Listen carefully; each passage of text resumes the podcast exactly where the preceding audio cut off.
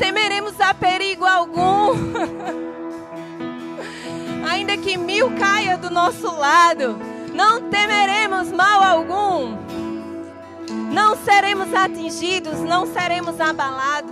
Ainda que o nosso homem exterior, ele se corrompa, o nosso homem interior, ele se renova dia após dia. Quando nós dizemos que nós estamos fracos, aí é que somos fortes em você, Senhor. Obrigada, Pai, porque ainda que a figueira não floresça, que não haja frutos na vide, ainda assim, Pai, nós nos alegraremos no nosso Deus, o nosso Salvador, no nosso Redentor, naquele que vive, que é o Alfa, que é o Ômega, que é o princípio e fim de todas as coisas. Aquele que sempre diz para nós: ei, eu vou, mas eu não vou deixar vocês sozinhos. Aleluia, Pai, como é bom. Como é bom te servir, como é bom te amar, Senhor. Como é bom ter um Pai de amor, um Senhor, um Pai, um amigo, um Rei nas nossas vidas, que cuida de nós nos mínimos detalhes. Nós te amamos, Pai, amamos a Sua palavra, amamos a Sua presença. Nós não conseguimos mais fazer nada nesse momento, porque é muito bom. É muito bom estar com o Senhor, Pai. É muito bom estar na Sua presença, viver na Tua doce e santa presença, Senhor. Muito obrigado por esse momento, Pai. Nós te amamos, Espírito Santo. Obrigada por essa doce presença, Pai. Obrigada por esse refrigério, irmãos. Bênção. Começa a sentir agora o bálsamo do Espírito Santo de Deus tocando o teu coração, trazendo refrigério, trazendo aquela abundante graça que faz com que você faça aquilo que na sua força você não consegue fazer. Levanta tuas mãos, recebe do alto, irmãos, é por fé. Não porque eu estou falando, mas porque você crê que Ele está nesse lugar, renovando as tuas forças. Aleluia, Pai. Obrigada, Senhor. Obrigada, Pai, por tudo aquilo que o Senhor está fazendo neste momento, Senhor, nos nossos corações. Aleluia. Nós te louvamos, Pai. Nós te amamos. Obrigada, Senhor, porque nós podemos sentir, Senhor, o Teu Espírito tocando os nossos corações, retirando tudo aquilo, Pai, que está pesando, que tem pesado sobre nós. Trocando o nosso fardo, Senhor, pelo Teu que é leve e suave, Pai. No nome de Jesus eu declaro agora as cadeias caindo. No nome de Jesus. No nome de Jesus. Cadeias de mentiras, cadeias de engano, cadeias de medo. Aleluia. Em nome de Jesus caindo por terra agora. Na presença do Senhor há abundância de alegria. Na presença do Senhor existe força. Na presença do Senhor existe refrigério. Na presença do Senhor não tem medo. Os medos se vão. Aleluia. Obrigada, Jesus. Vento do Espírito Santo aqui neste lugar. Nós te amamos, Jesus. Aleluia. Aleluia, irmãos. Pode ir sentando.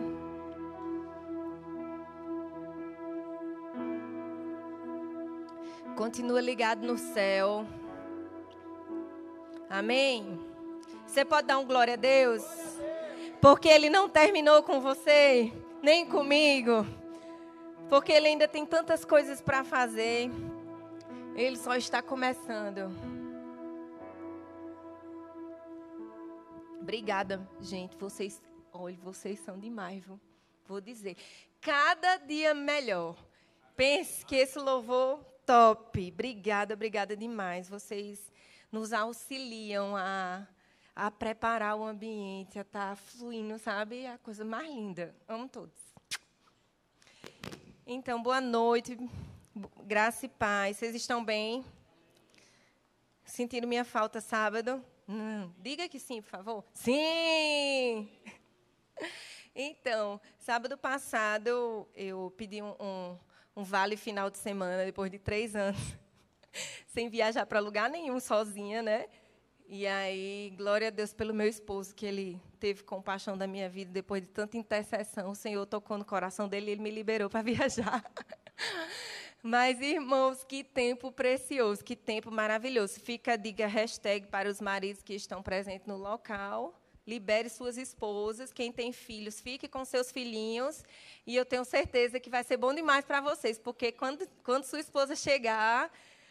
vai ser bom demais, porque ela vai voltar transformada e vai poder influenciar você a pegar junto com isso, amém? Então, irmãos, o que eu estava pensando e orando ao Senhor sobre o que trazer essa noite, né? Nesses dias que eu estive lá em Recife, antes de ir, o Senhor ministrou ao meu coração que Ele estava fazendo coisas em mim, que era um tempo de preparação na minha vida, que Ele estava retirando coisas, e Ele estava acrescentando coisas para que eu tivesse estrutura para o que estava por vir. E isso o Senhor ministrou meu coração antes de ir, eu já compartilhei com as meninas antes de ir, e quando eu cheguei lá, as ministrações confirmaram com isso, que Deus estava fazendo uma limpeza na minha vida, para poder acrescentar aquilo que está por vir. Você crê assim? E eu comecei a lembrar sobre as ministrações que a gente teve durante esse tempo no Join. Lembrei daquela ministração que o Senhor colocou ao meu coração a respeito do vinho novo. E é exatamente isso que Ele está fazendo, irmãos. Não tem mais tempo para a gente perder tempo com coisas tão pequenas, diante de um Deus que deseja levar a gente a níveis tão mais altos, tão profundo nele.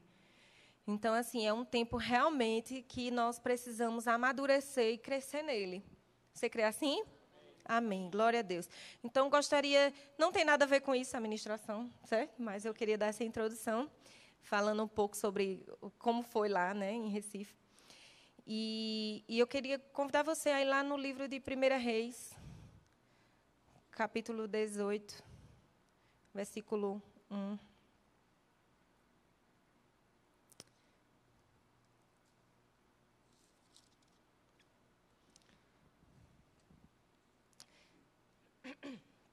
Diz assim: depois de muito tempo, passados 3 anos, a palavra do Senhor veio a Elias, dizendo: vai, apresenta-te a Acabe, eu mandarei chuva sobre a terra. Depois de muito tempo, passados 3 anos, e a palavra veio para Elias.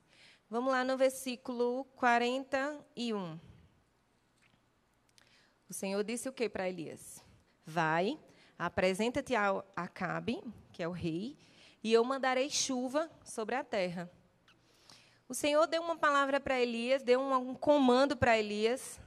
Eu não sei você, mas naturalmente, naquela época que Elias estava, era seca total. Mas o Senhor deu uma palavra para ele, depois de muito tempo. Mas ele pegou essa palavra, e ele, esse comando, e ele foi-se embora com esse comando no coração. No versículo 41, diz assim: então, Elias disse a Acabe: sobe, come e bebe, porque há trovoadas de uma tempestade. Acabe subiu para comer e beber, mas Elias subiu ao topo do Carmelo e, inclinando-se por terra, pôs o rosto entre os joelhos. Então, Elias recebeu um comando do Senhor, embora naturalmente ele olhasse, era seca, já fazia muito tempo que não chovia. Mas Deus falou algo para ele, e ele simplesmente pegou aquele comando ali, botou no coração e foi-se embora, né? Com um comando, com uma promessa, com uma palavra.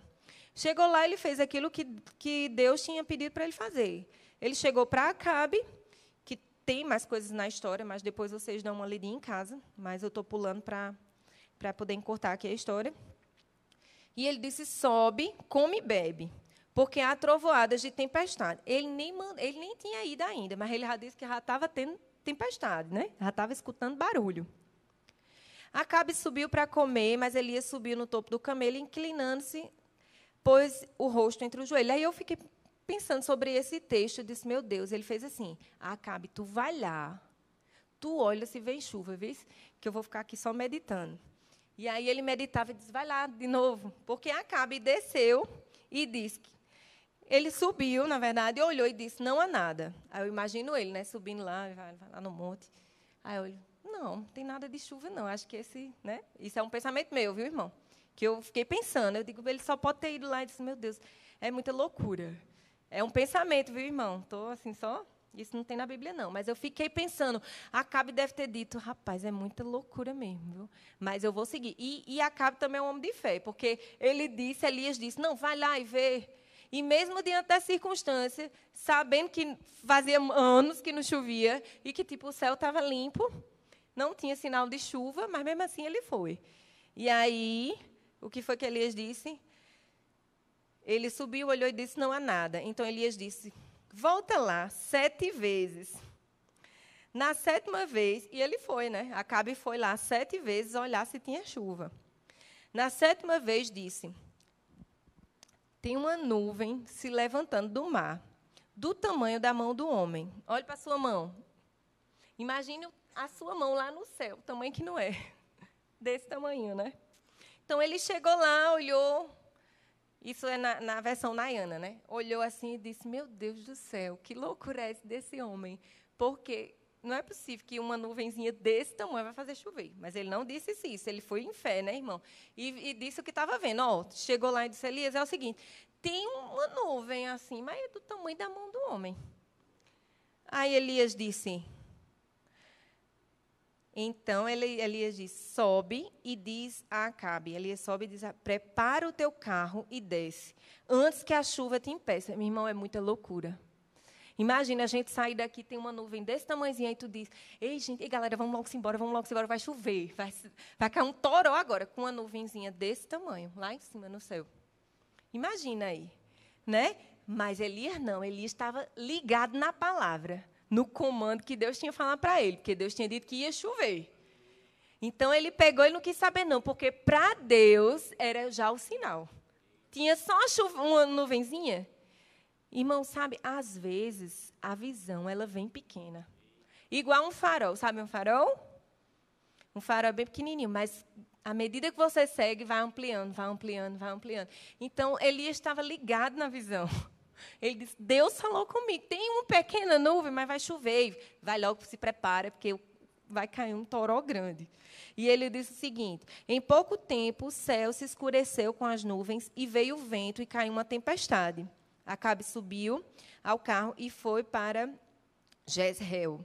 A mão do Senhor estava sobre Elias e ele colocou seu cinto e veio correndo na frente de Acabe até a entrada de Jezreel. Então...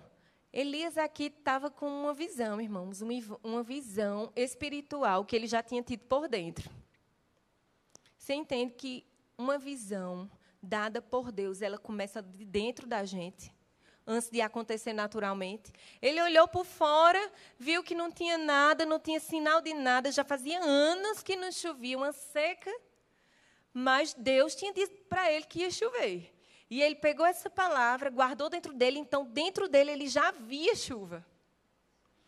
Aleluia! Então, uma visão dada por Deus, ela começa a partir de dentro de nós, não é algo naturalmente. Deus fala conosco, nos dá uma promessa, naturalmente falando, a gente olha de... Dá não, Senhor. É muito grande. Dá não, Senhor. Não consigo chegar lá, não. Não tenho dinheiro para isso, não. Não tenho como fazer isso, não. Mas aí o Senhor nos ensina e diz, ó... Começa a ver por dentro. Começa a ver por dentro. Porque você vendo por dentro, por fora, vai ter que responder à medida que você crê. E aí foi exatamente isso que aconteceu. Ele choveu. E hoje a gente vai falar um pouco sobre visão. Certo? Foi isso que o Senhor colocou no meu coração. Então, o significado de visão, eu vi no dicionário que eu achei bem legal esse significado, diz assim, ver além das circunstâncias. Ter noção do resultado do trabalho antes mesmo de terminar. Então, você ter visão é você ter uma noção do resultado, mesmo se ele ainda não terminou, não concluiu, mas você tem aquela visão. É uma percepção do mundo exterior pelos órgãos da vista. Quando tem pouca luz, tem pouca acuidade visual. Quando existe pouca luz, você consegue enxergar as coisas com mais dificuldade, né? Não é assim?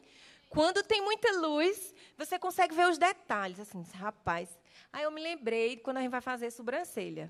Ou então, quando a gente vai fazer maquiagem, né? A menina diz, Não, porque tem que ser... Eu me lembro quando eu fui me casar, eu disse, mulher, vim fazer aqui na minha casa, porque era mais barato e tudo. Vim fazer na minha casa. Não, Nayana, não pode. Tem que ser no salão, porque tem uma luz específica que vê tudo, até os poros. Né? Os poros lá abertos, os cravos que você tem, vê tudo. Então, quando existe muita luz, né, a acuidade visual ela é melhor. Você consegue ver os detalhes da coisa. Mas quando tem pouca luz... Né? A gente tem uma dificuldade de enxergar aqueles detalhes. Então, assim, quanto mais a gente se expor à palavra, à presença, mais as coisas vão ficar claras na vida da gente. Mais a visão vai ficar clara. Mais a gente vai conseguir enxergar os comandos, os detalhes.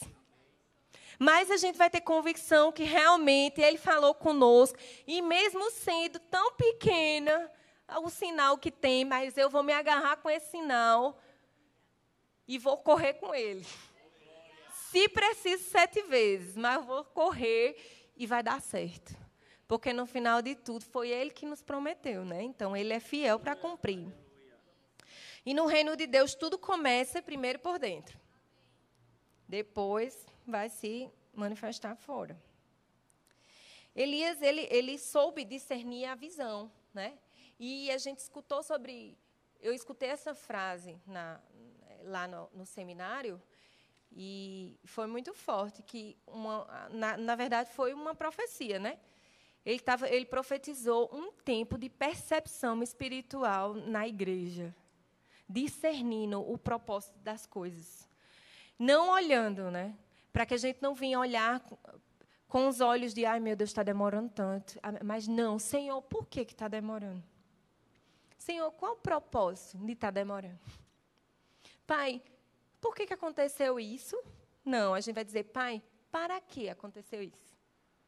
Qual o propósito disso? Então, percepção espiritual discernindo o propósito. Aleluia. Então, é um tempo da gente estar como é que eu digo... mais próximo do Senhor, com muita luz, para que a gente possa estar enxergando os detalhes de todas as coisas. Amém?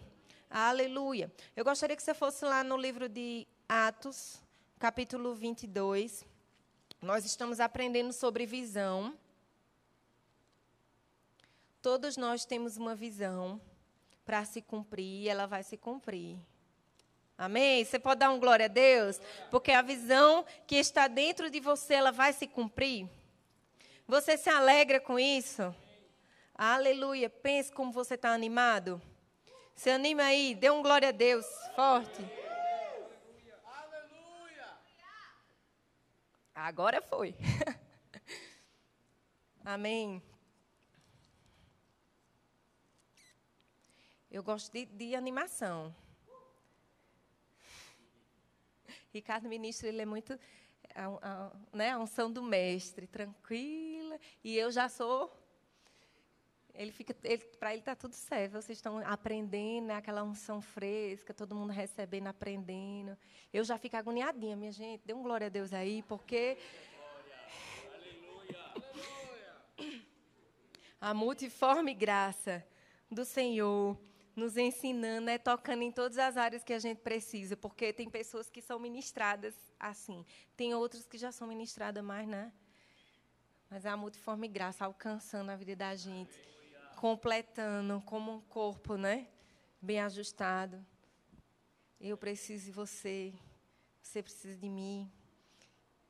Pois bem, lá em Atos 22, capítulo 1, diz assim... Irmãos e pais, ouve a minha defesa, que agora faço perante vós. Isso é Paulo falando contando o testemunho dele, da conversão dele. No versículo 2 diz, quando ouviram que lhes falavam na língua dos hebreus, fizeram ainda maior silêncio. E ele prosseguiu. Sou judeu, nascido em Tarso, da Cilícia, mas criado nesta cidade. Fui instruído de acordo com o rigor da lei de nossos pais, aos pés de Gamaliel, sendo zeloso para com Deus, assim como sois todos vós no dia de hoje. Persegui este caminho até a morte, algemando e mandando aprisionar tanto homens como mulheres. O sumo sacerdote é minha testemunha acerca disso, assim como também todo o conselho dos líderes religiosos. Deles também recebi cartas para os irmãos e prossegui para Damasco, a fim de trazer algemados para Jerusalém os que ali estivessem, para que fossem castigados. Quando, porém, estava a caminho e já próximo de Damasco, por volta do meio-dia, de repente, do céu, brilhou uma luz intensa ao meu redor.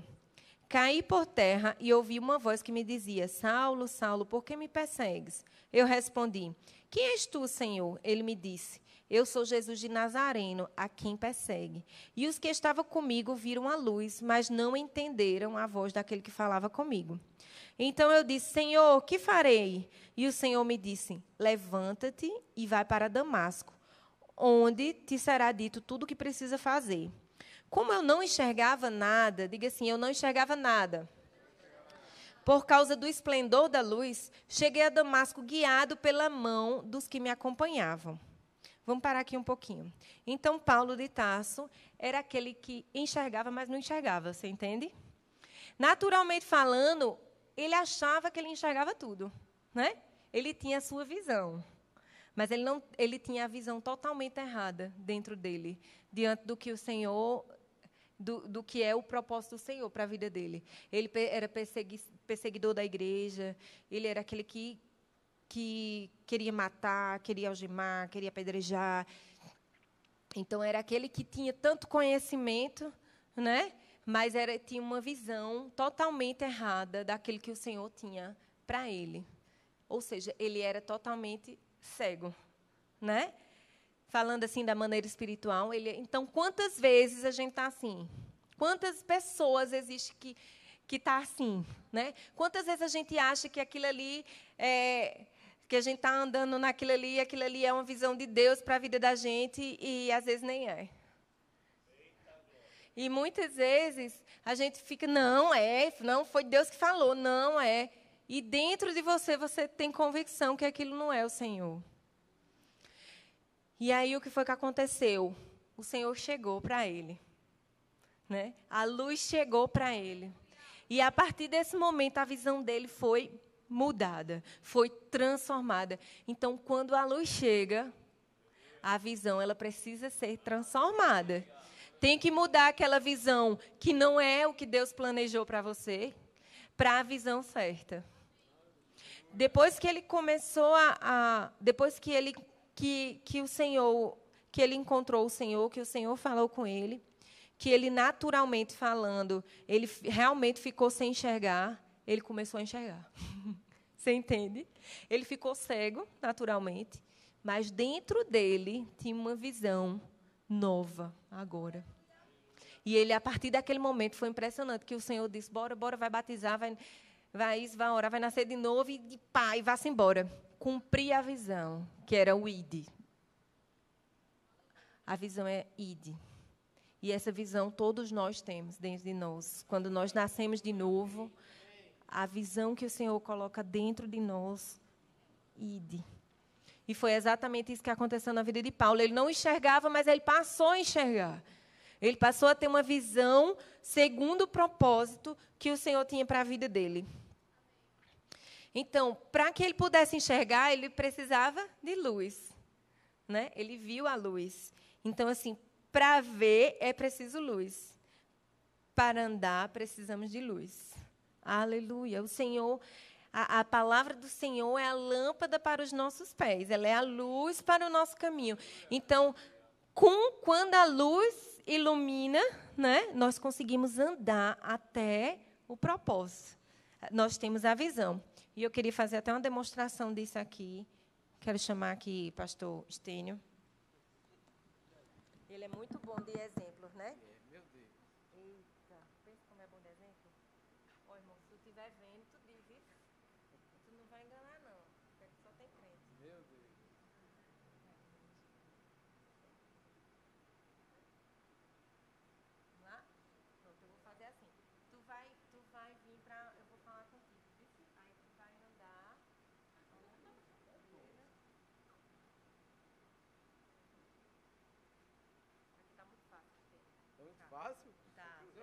Rapaz. Peraí. É porque ele já conhece a igreja, não vai ficar muito legal não. Peraí. Pronto. Aí.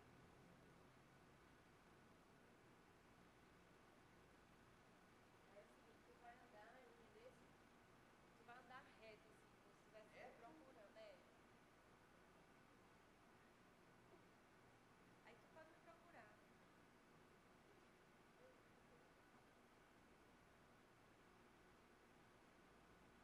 Estênio. Vem aqui, Estênio.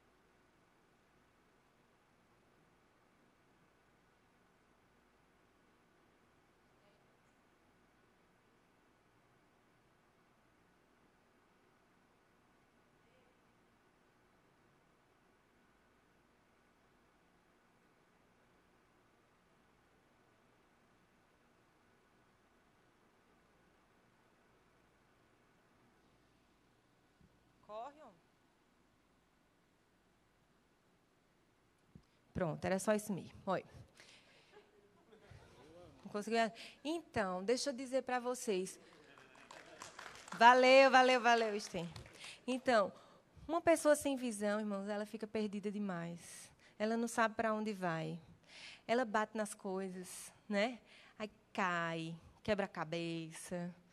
Então... A nossa vida sem uma visão, ela não é reta, não é um caminho reto. Porque você não tem luz, você não consegue enxergar a luz, você não tem visão. Né? Então, você fica perdido. A visão que eu falo não é uma visão natural, porque ele pode, sim, estar com os olhos fechados. Mas, dentro dele, ele tem uma visão. E essa visão vai guiar ele para o caminho certo. E a gente vai ver agora. Em Marcos, no capítulo 10, versículo 46. Aleluia, glória a Deus. Nós temos uma visão dada por Deus. E essa visão a gente tem que cumprir.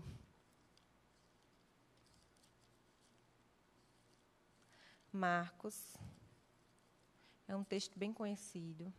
Capítulo 10, no versículo 46, o cego de Jericó. Diz assim... E foram para Jericó, quando ele, seus discípulos, e uma grande multidão saíam de Jericó. E foram para Jericó. Quando ele, seus discípulos e uma grande multidão saíam de Jericó, junto do caminho estava sentado um mendigo cego chamado Bartimeu, filho de Timeu. Então, quando diz assim, e foram para Jericó, era Jesus e os discípulos. No 47, quando ouvi que era Jesus Nazareno, ele começou a gritar, Jesus, filho de Davi, tem compaixão de mim? Muitos o repreendiam para que se calasse, mas ele gritava ainda mais, filho de Davi, tem compaixão de mim? Jesus parou e disse, chamai-o, chamaram o cego, dizendo-lhe, coragem, levante-te, ele está te chamando. Lançando de si a sua capa, levantou-se de um salto e dirigiu-se a Jesus. Versículo 51. E Jesus lhe perguntou, o que queres que eu te faça? O cego respondeu, mestre, que eu volte a ver. Jesus lhe disse, vai, a tua fé te salvou. E, imediatamente ele recuperou a visão e foi seguindo Jesus pelo caminho. Aleluia. Então, o cego Bartimeu, ele naturalmente falando, fisicamente, ele era deficiente visual. Ele não enxergava. Mas, irmãos, eu fiquei imaginando esse homem. Ele estava lá sentado, pedindo sua esmola. E ele escutou. Ele tinha uma visão dentro dele, eu quero ser curado. Não sei como, mas eu quero ser curado. Ele tinha uma visão dentro dele. E ele estava lá sentado, e ele escutou, né, as pessoas falando que Jesus estava passando por ali. E aí eu pensei, meu Deus, esse cego Bartimeu era muito atrevido, porque, imagina, escutou sobre Jesus e já ele se levantou, né? Meu Deus, Jesus está aí, eu preciso. Começou a gritar, né? Jesus, filho de Davi, tem compaixão de mim. E ele começou a gritar. E eu parei para pensar sobre ele e eu separei aqui três tópicos que nos atrapalha a gente desfrutar da visão, a gente, né, receber a visão, para que a visão se cumpra em nós. Então, quando Paulo ele tinha a visão natural, mas ele não tinha a visão espiritual, né? Já o cego Bartimeu, não. Ele não tinha a visão natural, mas ele tinha uma visão espiritual. Porque mesmo ele não vendo Jesus, ele sabia que, dentro dele, que a ele era aquele homem que poderia curar ele. E o que foi que ele fez? Ele, sentado, ele não olhou. Três coisas que podem atrapalhar para que a visão de Deus se cumpra na nossa vida. A primeira coisa que pode atrapalhar que a visão se cumpra na nossa vida é você mesmo, eu mesmo. Eu mesmo posso atrapalhar que a visão de Deus se cumpra na minha vida. Sabe por quê? O cego Bartimeu, ele poderia ter pensado na limitação dele. Eu não enxergo. Como é que eu vou ver esse homem? Meu Deus do céu, eu vou ficar igual a Estênio. Eu não enxergo. Como é que eu vou ver esse homem? Né? Ele poderia pensar na limitação e poder, não, vou ficar aqui mesmo no meu cantinho, porque não vou ver mesmo. Mas ele não pensou na limitação dele. Ele poderia dizer, eu não consigo. Mas ele não pensou sobre isso. Ele não viu. Ele não deu atenção à limitação dele. Né? Ele disse, eu vou falar, porque dentro de mim tem uma visão e ele vai me curar. E eu preciso gritar, eu preciso fazer alguma coisa. Então, muitas vezes, a gente sabe que tem uma visão dentro de nós, que Deus falou, uma promessa que vai se cumprir. E muitas vezes a gente fica, não vou não, porque eu não consigo, não, porque eu não posso. Não, Deus falou, você vai, irmão. Você vai para as nações. Irmão, você vai ministrar a palavra. Irmão, um dia você vai estar ali na frente. Irmão, aí você fica, não vou não, porque eu tenho vergonha, não, porque... Irmão, não limita não. Não limita aquilo que Deus pode fazer na sua vida, na minha vida, sabe? É Ele que dá a visão para a gente. A Bíblia diz que desde o ventre da nossa mãe, Ele nos escolheu, Ele nos separou com um propósito. E os dons veio dEle. Então, assim, nós não podemos reter aquilo que não é nosso, porque não é nosso. Foi feito para louvor e glória do nome dEle, é tudo dEle, para Ele. Então, assim, nós não podemos, não é direito nosso, a gente reter aquilo que não é nosso. É do Senhor. Amém? Então, o Senhor quer usar você.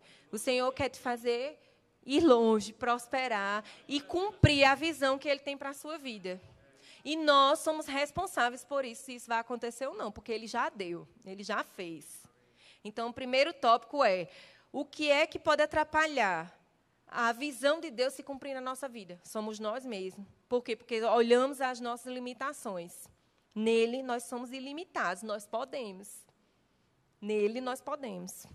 A segunda coisa, as pessoas. Ele ficou gritando, filho de Davi, e o povo, cala a boca, menino fala baixo, menino não sei o quê, querendo impedir ele de cumprir a visão que tinha dentro dele já, querendo atrapalhar. Então, quantas vezes as pessoas, as coisas, as circunstâncias, faz com que a gente se cale, né? Às vezes eu digo até para a palavra profética mesmo, irmão, receba isso, receba isso. Olha, você que Deus está falando, não é cor da sua cabeça, não, é o Senhor falando mesmo. Muitas vezes eu pensei sobre isso, sabia? Influir no profético mesmo, porque eu disse, não, eu sou evangelista, eu vou... Fluindo profético, né? Isso não é para mim, não, isso é cor da minha cabeça. Mas, irmão, vou te dizer uma coisa, já tive tanta experiência. Porque eu disse assim, Senhor, sabe de uma coisa, vou perder nada com isso, eu vou. E o Senhor me deu sonhos e eu fui para lugares que muitas pessoas não tinham coragem de ir, irmão. Que eu olhava assim e dizia, não. Vou dar só um exemplo aqui. O filho do dono do shopping, somente, Renan Santiago. Fui 3 vezes na casa dele, viu, irmão? Por causa de um sonho. Por causa de um sonho que Deus me deu. Que eu disse assim, irmão, não, Senhor, para mim mais não, manda para outra pessoa. 3 vezes, irmãos. Antes de tudo isso acontecer. Depois, quem quiser, a gente conta. Eu conto bem direitinho como é que foi. E o Senhor, Ele me deu detalhes. Ele me deu as pessoas que estariam lá comigo. E Ele preparou o ambiente. Entendeu? O Senhor faz assim. Então, assim, não retenha não, irmãos, da cor da sua cabeça, não. Sabe por quê? Porque você nasceu de novo, eu nasci de novo. O Espírito Santo de Deus está dentro de nós e Ele fala. E quem diz assim, eis-me aqui. Aí, na hora de madrugada... Levante para orar para o fulaninho. Ah, não, Senhor, eu estou com tanto sono. E o eis-me aqui, irmãos. Que a gente disse. Vamos partir aqui, pô.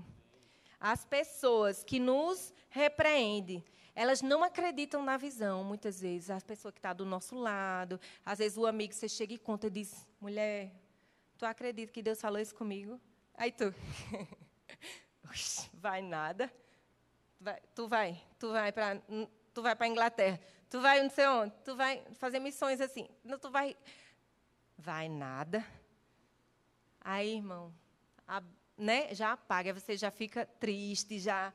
Irmão, não deixe não, não deixe não, guarde a visão no seu coração, não deixe com que as pessoas digam, não, ei, cego Bartimeu, cala tua boca, não fala isso não, não grita mais alto, é, vai se cumprir, vai acontecer, eu vou mesmo. Aleluia. Aleluia. Então, a terceira coisa que pode atrapalhar com que a visão de Deus se cumpra na nossa vida é a falta de fé.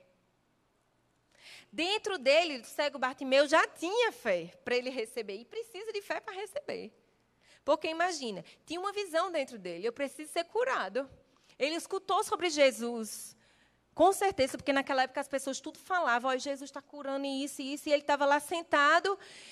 E aí escutou sobre Jesus. Aí ele, meu Deus, onde é que esse homem está? Né? E aí ele começou a gritar de onde ele estava, e ele gritou tão forte, e ele perseverou tanto, porque dentro dele tinha uma visão, e ele não se importou com aquilo que ele, que fisicamente, o problema dele, naturalmente falando, a dificuldade dele enxergar. Ele não pensou sobre isso, sobre a limitação dele, mas ele pensou, ele teve fé. E ele disse, eu vou continuar gritando. Ele não atentou às circunstâncias. Ele não paralisou porque as pessoas disseram que ele não ia, que ele não podia. Ele disse, não, eu tenho uma visão dentro de mim e eu vou ser curado. E aí ele gritou mais alto e o Senhor escutou. E ele disse, manda chamar aquele homem. E ele deu um pulo, já foi animado, né, para poder receber aquilo que era direito dele. E ele, porque ele teve fé, a Bíblia diz, lá no 52, Jesus disse, vai, a tua fé te salvou. E imediatamente ele recuperou a visão e foi seguindo Jesus no caminho.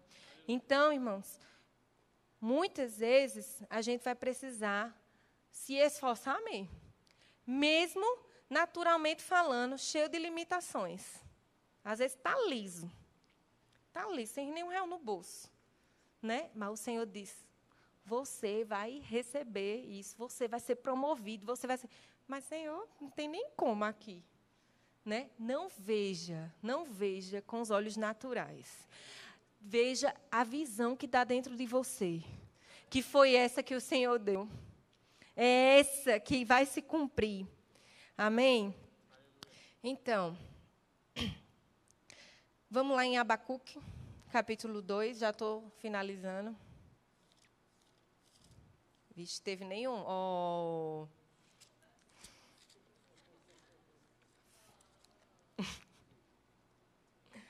Então, Abacuque 2, versículo 1, diz assim, eu me colocarei sobre a minha torre de vigia, ficarei sobre a fortaleza e vigiarei para ver o que ele me dirá.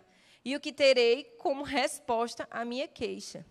No versículo 2. Então o Senhor me respondeu e disse, escreve a visão em tábuas de forma bem legível, para que até quem passe correndo possa vê-la. Pois a visão é ainda para o tempo determinado, e se apressa para o fim. Ainda que demore, espera, porque certamente virá, não tardará. Aleluia. Então...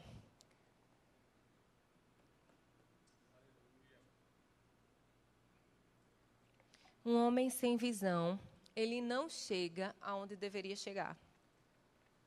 Ele não chega. E se chegar, vai demorar, irmãos. Imagina, você tem um lugar para você ir.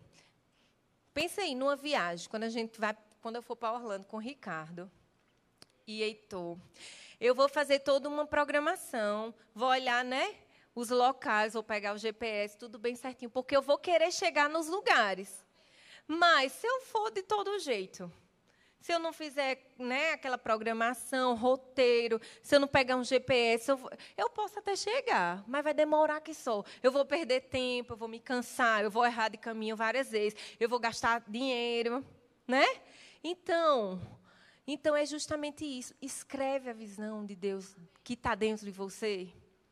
Sabe? Escreve, deixa ela bem visível, para que você possa estar olhando, estar trazendo a existência, estar declarando em fé, estar ligada no reino, que tipo, caramba, nos sinais, sabe? Não está desapercebido. Quando vê uma nuvenzinha, você olha, ah, nuvenzinha só. Não, irmãos, aquela nuvenzinha pode fazer chover. Então, está atento aos comandos do Senhor, está atento aos sinais, mesmo que eles sejam algo que, naturalmente falando, seja uma coisa que é pequeno demais. Então, como está a visão que Deus deu para você? Como é que está hoje a visão que Deus deu para você? Você tem se alegrado com a visão? Você está afogueando essa visão? Você está cheio de expectativas? Ele, o cego Bartimeu, ele estava com expectativa. Porque ele disse assim, não, ele está passando por aqui, eu tenho que fazer alguma coisa. Então, nós precisamos estar gerando essa expectativa. Que é o quê? É estar crendo numa coisa que ainda não existe, mas que vai chegar. Ainda você não está vendo, mas vai chegar. E você, eita, vai chegar. Igual como eu estava no seminário de Recife, eu disse, meu Deus, já está chegando. Ai, meu Deus, vai chegar. Ai, meu Deus, vai chegar. Então, assim, isso é bom porque gera fé em você. Você vai se alegrando, você já vai dançando. Assim, agradecendo como se você já tivesse. Eu já estava já como se já estivesse lá. Ficava mandando mensagem para a Milena, amiga, eita, falta 3 dias, falta 2 dias. Então, irmãos, isso vai avivando dentro da gente aquilo que o Senhor falou. Amém? Glória a Deus. Você tem regado em fé a visão? A visão, ela precisa de fé para se cumprir. Porque para a gente receber, a gente precisa estar em fé. A gente precisa crer para receber, né? Amém? Glória a Deus. O Senhor, Ele não quer que a gente ande de qualquer jeito, irmãos. O Senhor não quer que a gente ande igual a Estênio estava andando aqui, sem saber para onde vai, sem conseguir enxergar. Para onde é que eu vou? Ah, eu não sei se eu vou ser advogado. Ah, eu não sei se eu vou ser ator. Ah, eu não sei se eu vou fazer isso. Ah, eu não sei o que é que eu vou trabalhar, eu não sei o que é que eu gosto, eu não sei. Irmãos, o Senhor não nos fez para a gente estar andando assim, não. O Senhor tem um alvo para a nossa vida, assim, ó. Tem aquilo que Ele preparou para a gente ser. Aí o que é que vai fazer a gente discernir isso? A luz. Aleluia. A luz vai chegar e vai dizer assim, olha, você, os detalhes das coisas que você e eu precisamos fazer. A luz vai iluminar e a gente vai conseguir enxergar e discernir o propósito, né? Sensibilidade para discernir o propósito. Aleluia. Então, para finalizar, eu gostaria que você fosse em Isaías 61. Então, quando nós nascemos de novo, quando Paulo ele nasceu de novo, uma visão foi dada para ele, assim como o cego Bartimeu também, que recebeu Jesus ali, estava ali com o Senhor, e o Senhor deu uma nova visão para ele. Então, a partir do momento, a Bíblia diz que ele começou a seguir Jesus. Ele recebeu, ele foi curado, ele não foi embora, não, irmãos. Ele foi seguir Jesus. Do mesmo jeito, Paulo, quando ele teve seus olhos iluminados, seus olhos espirituais iluminados, as escamas caíram, e ele começou a enxergar o propósito de Deus para a vida dele. Amém? Aleluia, glória a Deus.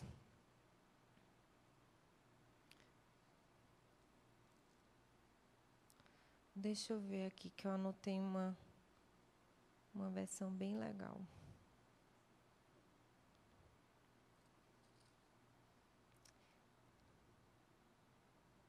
Não, acho que saiu. Então, Isaías 61. Sabe qual é a visão? Que você pode parar e pensar assim, mas Nayana, não tenho visão nenhuma. Eu vou já te dizer qual é a visão que você tem aqui.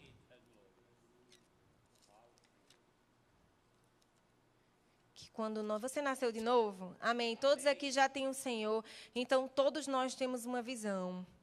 E a visão é essa. O Espírito do Senhor, Deus, está sobre mim. Diga assim, sobre mim.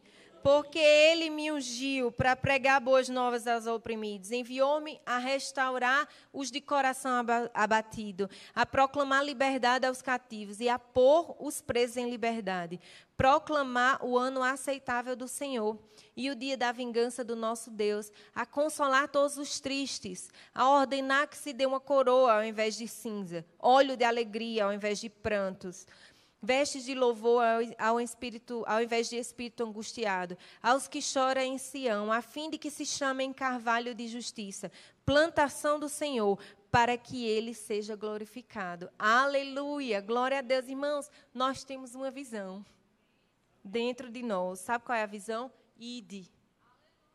Sabe qual é a visão? É levar alegria para aqueles que choram. Sabe qual é a visão? É restaurar a vida daquelas pessoas que estão destruídas. Essa é a visão que tem dentro de nós. É bem certo que existem visões específicas para nos alcançar para o propósito. Existe, sim. Mas tem uma que é comum de todo mundo. Aí você pode olhar para mim e você não pode mais dizer que você não tem uma visão dada por Deus, porque tem. E é isso que nós precisamos fazer. Porque... hoje eu me emocionei muito vendo aquele evento que está acontecendo, o Descende. E eu vi que, como, gente, a gente tem jovens que estão sedentos pelo Senhor, que estão sedentos para cumprir o propósito mesmo. E, como o Ricardo estava hoje dando treinamento ali, tudo que nós fazemos é por amor. Porque a gente foi conquistado por causa do amor. Alguém nos amou primeiro.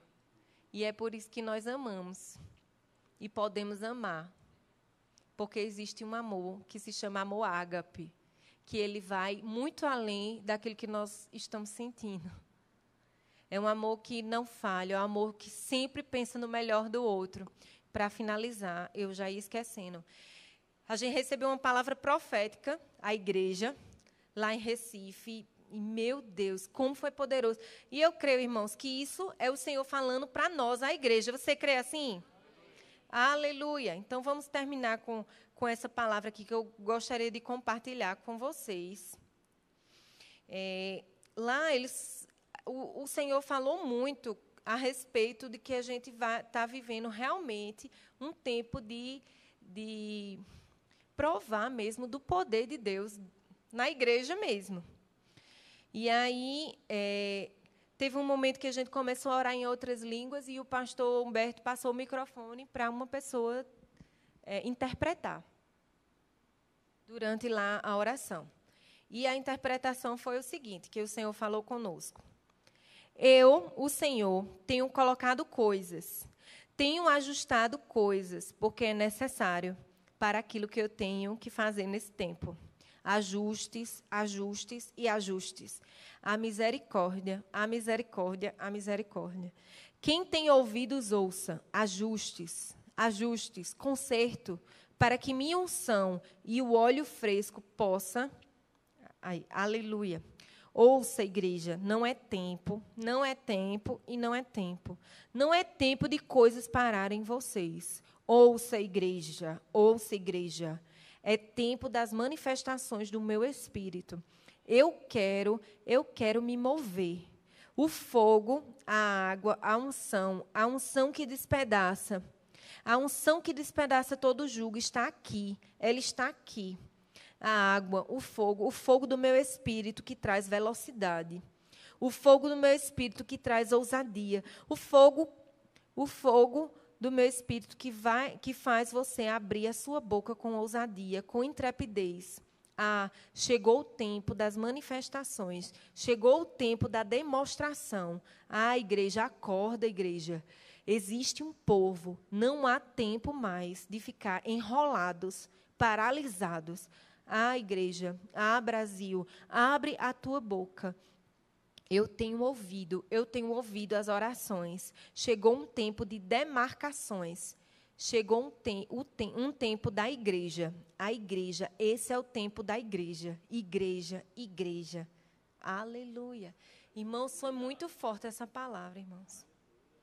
Eu fiquei, assim, surpresa, porque realmente era uma coisa que o Espírito Santo estava tratando comigo já. E quando eu ouvi assim, o Senhor falar claramente para a igreja, e é justamente isso. O Senhor está retirando coisas que tem nos impedido de avançar nele, porque é um tempo da gente correr mesmo, é um tempo da gente amadurecer. A gente não tem mais tempo de perder com coisas tão pequenas, né? E atentar realmente para o propósito, para a visão, para que ela se cumpra. E eu e você, nós fazemos parte disso, que a visão, para que a visão venha a se cumprir. Amém?